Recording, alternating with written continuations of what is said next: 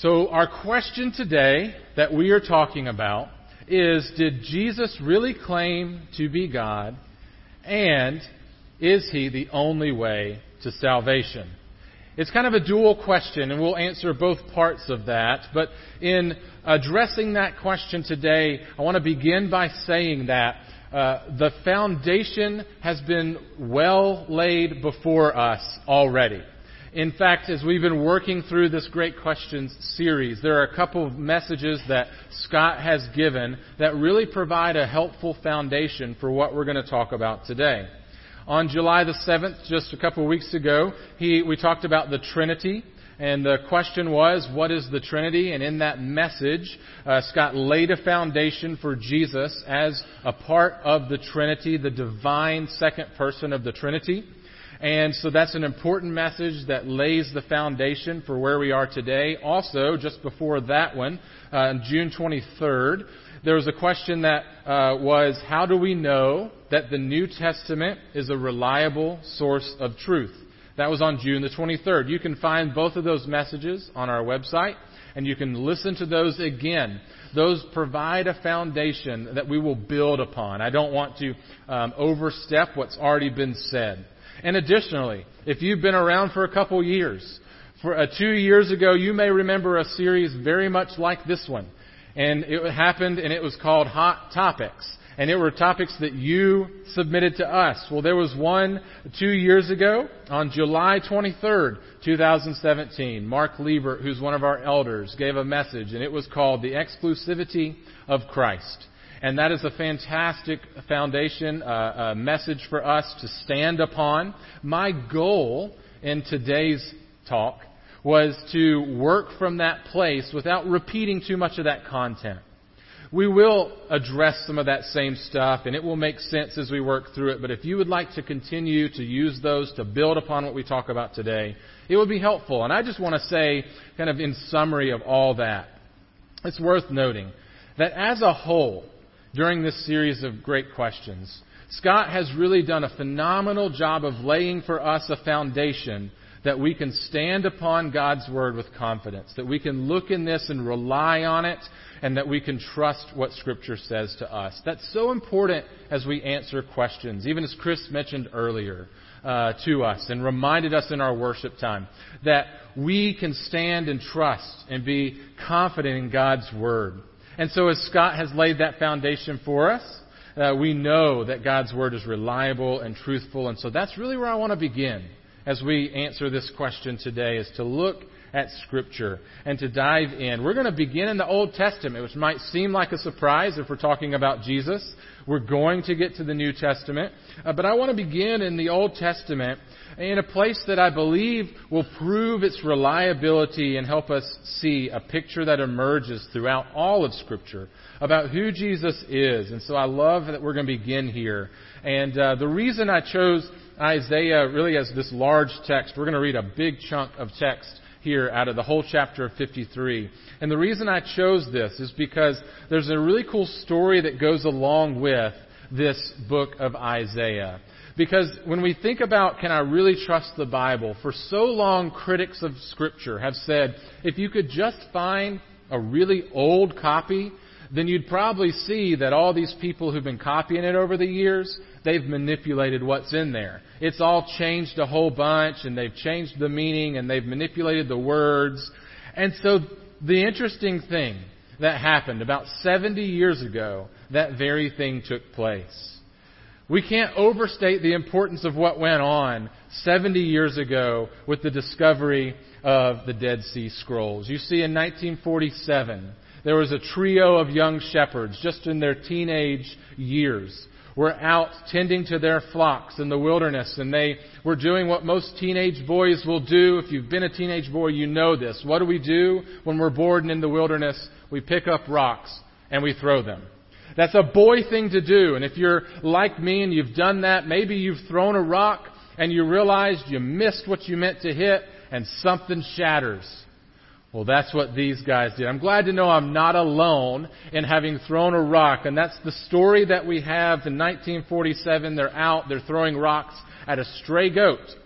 And instead, one of the rocks goes into a cave and they hear a shattering noise. Upon inspection, they find clay pottery that was in there, and that pottery contains scrolls. And then over the next decade, archaeologists began to discover uh, all uh, many hundreds of fragments and manuscripts and old documents. Many of them were copies of biblical text. And one of the things that they discovered was an entire scroll of the book of Isaiah. This is a big deal. It's known as the Great Isaiah Scroll. It is dated from 100 BC, conservatively. And this 24 foot scroll is the complete book of Isaiah, all 66 chapters, and is the oldest biblical scroll in existence. It's 1,000 years older than the oldest manuscripts of the Hebrew Bible that had been known before its discovery. With a gap that large, 1,000 year gap, we might think this is the chance the critics are finally going to have their moment where they're going to see that the text would be very different. But when compared with the next oldest manuscript of Isaiah, the text is 95% identical. And that 5% variation consists mostly of a slip of the pen where a, a, letter or a spelling error took place. None of those differences have any effect whatsoever on any matter of doctrine. This is evidence of the care that the scribes used as they copied these documents over the years. They copied it all by hand for over a thousand years. And the text is nearly identical. That's just hard to fathom. It's hard for me to fathom that. I think it's hard for us to, in an age where we can hit Command C on our MacBook and we have got an identical copy and then Command V to paste that same text. For us to imagine what it was like to copy this by hand is mind blowing to see just how incredible of a feat this was. The importance of that discovery was to demonstrate the reliability of Scripture. This solidified any doubt that may have existed and ended the debate. The scroll that was found gave us confidence of the, uh, that the Scriptures that we have written in our Bibles, that, uh, that we have these, that they are reliable for us. And this scroll of Isaiah, it's interesting to re- realize this predates Jesus. This is before Jesus. And it is one of the places in the Old Testament, and perhaps the best of a clear and a, a, a description of what we would call a messianic prophecy, pointing towards the Messiah. The Messiah just means anointed one. There's a Hebrew word that we would translate that just means anointed one. If you're used to reading the New Testament, which was written in Greek, the same way of saying anointed one is Christ. And so Messiah or Christ is a way to describe the person, the ruler that God would send that would deliver his people and reign forever. And this Messiah was prophesied long before Jesus ever was born.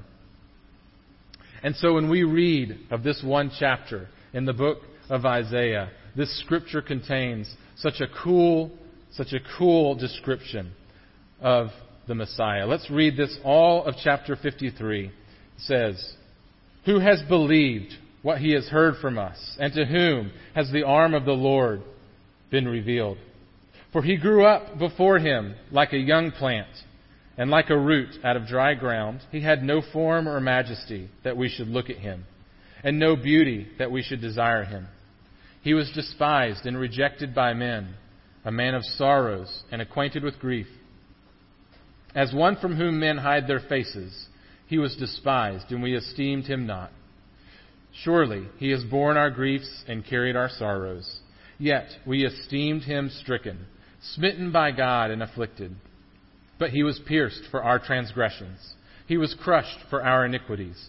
Upon him was the chastisement that brought us peace, and with his wounds we are healed. All we like sheep have gone astray. We have turned, every one, to his own way, and the Lord has laid on him the iniquity of us all. He was oppressed, and he was afflicted, Yet he opened not his mouth, like a lamb that is led to the slaughter, like a sheep that before its shearers is silent. So he opened not his mouth. By oppression and judgment he was taken away. And as for his generation, who considered that he was cut off out of the land of the living, stricken for the transgression of my people? And they made his grave with the wicked, and with the rich man in his death, although he had done no violence, and there was no deceit in his mouth. Yet it was the will of the Lord to crush him. He has put him to grief. When his soul makes an offering for guilt, he shall see his offspring. He shall prolong his days. The will of the Lord shall prosper in his hand. Out of the anguish of his soul he shall see and be satisfied. By his knowledge shall the righteous one, my servant, make many to be accounted righteous, and he shall bear their iniquities. Therefore I will divide him a portion with the many, and he shall divide the spoil with the strong, because he poured out his soul to death and was numbered with the transgressors. Yet he bore the sin of many and makes intercession for the transgressors. When you read this passage and hear this passage aloud, to whom do you think that it is referring? Just a casual reading of the Bible from our perspective should give little doubt for us that this suffering servant is in fact Jesus. It doesn't require a whole Bible degree for us to make at least a connection if we are familiar with the life of Jesus. But if you're not even familiar with the life of Jesus, it can be revealed to you. We see that happen and take place even in Acts chapter 8. There's a, uh, a man who is studying this very passage of Scripture and can't quite put it together. You can read that whole section in Acts chapter 8. It's titled Philip and the Ethiopian Eunuch. I just want to read the one verse in verse 35 that, that says, Then Philip opened his mouth, and beginning with this scripture, he told him the good news about Jesus. Isaiah 53. If it were the only prophetic passage that we would have about the Messiah, it would be enough to make a connection to Jesus. But there are so many other places in the Old Testament that predict the coming of the Messiah. Just a few would be Genesis 3, which talks about the offspring of Eve, born to a woman. That talks about in Genesis 12, Abraham's offspring. In Jeremiah 23, that the son of David will be a righteous king who reigns. In Micah 5, chapter 2, that the Messiah will be an eternal ruler coming from Bethlehem. In Malachi 3, verse 1, preceded by a messenger, the Messiah will come to the temple. It goes on and on throughout our Old Testament, and when we reflect upon all of these things, we would ask, who could be of the seed of a woman and of Abraham, of the tribe of Judah, of the line of David, both a God and man, born in Bethlehem, preceded by a messenger and visited the temple before its destruction in AD 70, died in AD 33, rose from the dead, Jesus Christ of Nazareth is the only possible candidate that we could find. I love the picture that emerges as we see the pieces of the Old Testament become, uh, uh become uncovered as this copy of Isaiah was found in the great Isaiah scroll, is so important for us to see this beautiful picture here this morning. And I think it's such evidence to God's intention in His heart for us to have confidence in His Word. This is before fireproof safes. This is before dual, redundant, offsite backups.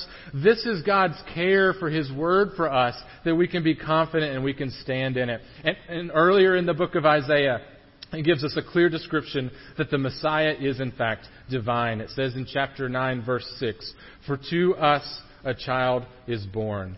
To us a son is given, and the government shall be upon his shoulder, and his name shall be called Wonderful Counselor, Mighty God, Everlasting Father, Prince of Peace. The Messiah would be born a man, but somehow be God as well. And long before the birth of Jesus, this scroll contained these predictions about a prophecy of a coming Messiah. And when we see these pieces coming together, we discover something from our vantage point that is like a picture of the whole or a box top of the puzzle. You see, it's appropriate to say that the Old Testament has puzzle pieces. That doesn't mean that there is any, any reason for us to, to say that's not appropriate. In fact, what I'll share again is something Scott has shared with us, this quote, that we can say this about the Old Testament. In the Old Testament, Christ is concealed, and in the New Testament, he is revealed. God's design was that this puzzle would be concealed. We would see pieces of it, but then in the life of Christ it would be revealed. So Jesus, as we see and know his life, is the only known person that meets the, pre- the predicted qualifications of the Messiah. So the question is Did Jesus himself claim to be God? We've established already in week two of our series that the New Testament is a reliable source of truth for us. And so we can look into the New Testament and we can know and we can understand uh, what is written there and trust uh, what is there. We can see that in the New Testament that um, the authors and the writers are clearly establishing Jesus as the Son of God. But did Jesus say that about himself? Did Jesus say that about himself? The New Testament writers certainly say this. Uh, in the very beginning of the book of John, it opens up and says, The Word was God and the Word became flesh. Paul then says that there, that God, that Christ is God over all in Romans chapter 9. And in Colossians chapter 2, he says, In Christ all the fullness of the deity lives in bodily form. Even in our Gospels, we see and read that the demons were willing to acknowledge and say that Jesus was God in Matthew chapter 8 verse 29, Luke 4, 34 and 41. So many others in our New Testament say Jesus is God, but did he say that himself? There's perhaps no better place for us to look to the answer than when Jesus was on trial and stood before the high priest and being questioned before his crucifixion. It says this in Mark 14, and the high priest stood up in the midst and asked Jesus, Have you no answer to make? What is it that these men testify against you? But he remained silent and made no answer. Again, the high priest asked him, Are you the Christ? The Son of the Blessed? And Jesus said, I am. And you will see the Son of Man seated at the right hand of power and coming with the clouds in heaven. Most certainly, Jesus claimed to be God. This was obvious to the first century people because uh, they tried to actually pick up stones to kill Jesus for blasphemy for claiming to be God.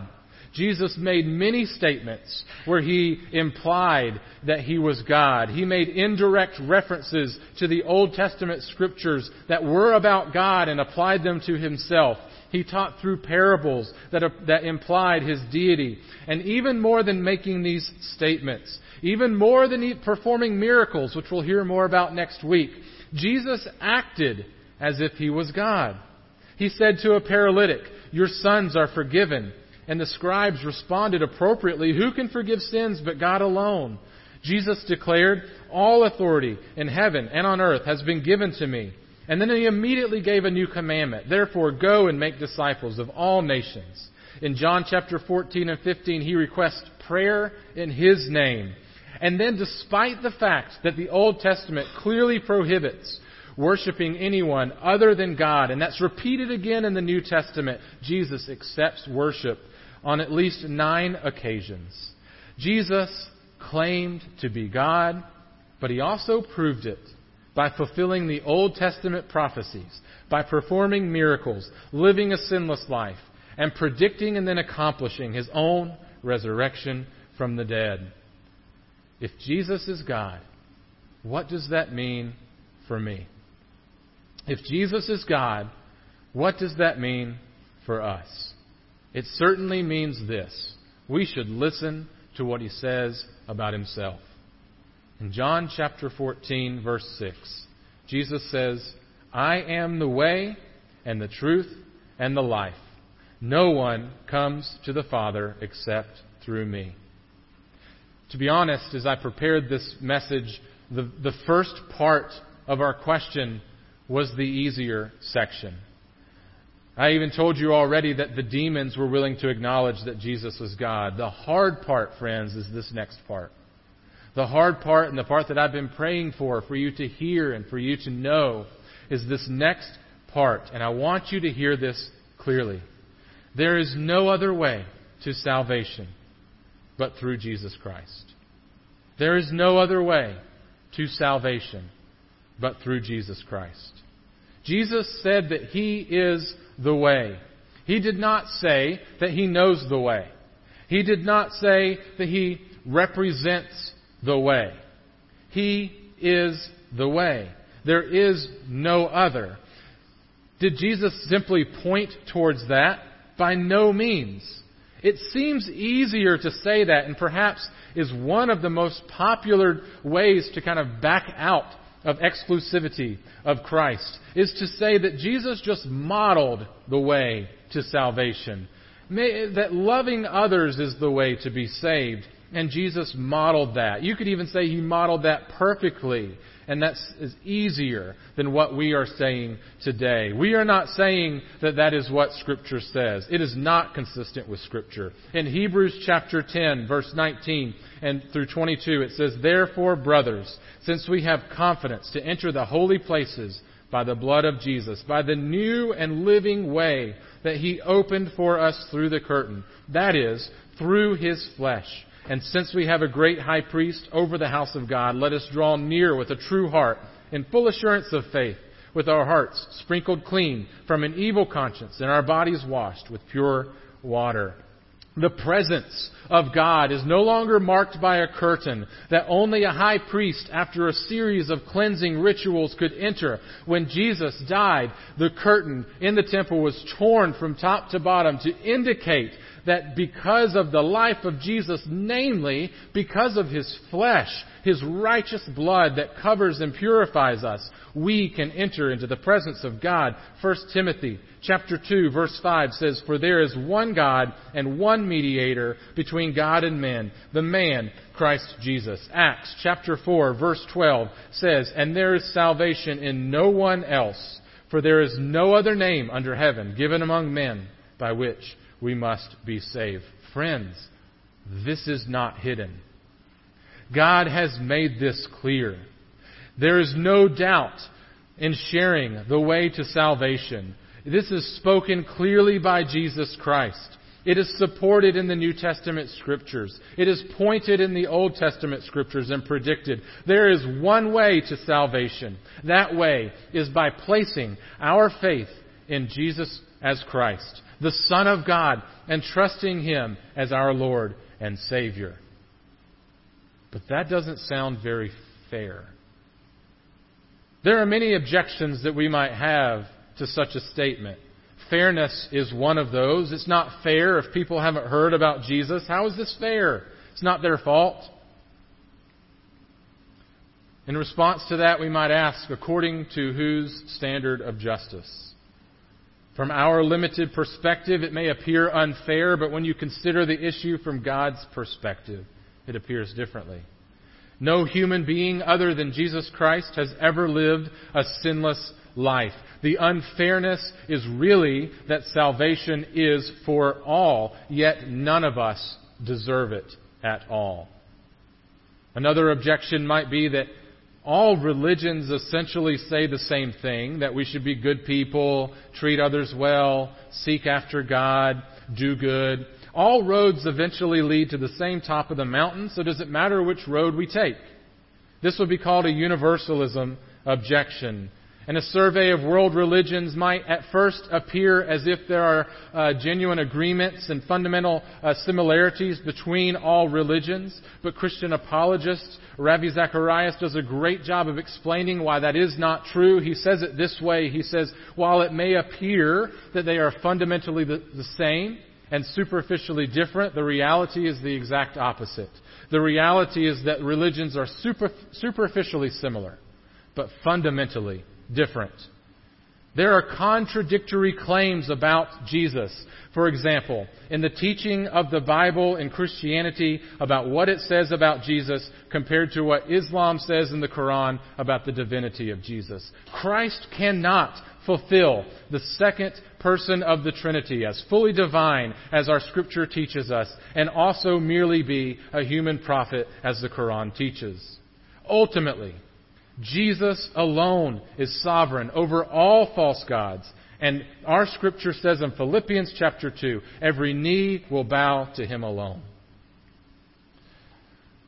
If salvation, though, is made possible by Jesus, and he's provided avenues for that to be obtained, perhaps someone who would seek an avenue, yet not through Jesus, could obtain salvation. This is called to uh, the inclusive, inclusive objection. It is how much could we want this to be true? In other words, if someone is genuinely seeking after God, maybe they will eventually come to salvation. And I get why this is attractive. We want people to be saved. We want people with a good motive to be saved. We want that for them, but the Bible does not teach that good motives are what saves. It does not teach that our effort, no matter how great our effort is, that is not what saves. The gospel message is fully inclusive, but salvation is exclusive. The truth is that the gospel is exclusively through Jesus Christ. And then, if we hold to this, we will be called judgmental. Christians think they have the only answer. How arrogant and judgmental that is, and closed minded do you not know how big the world is?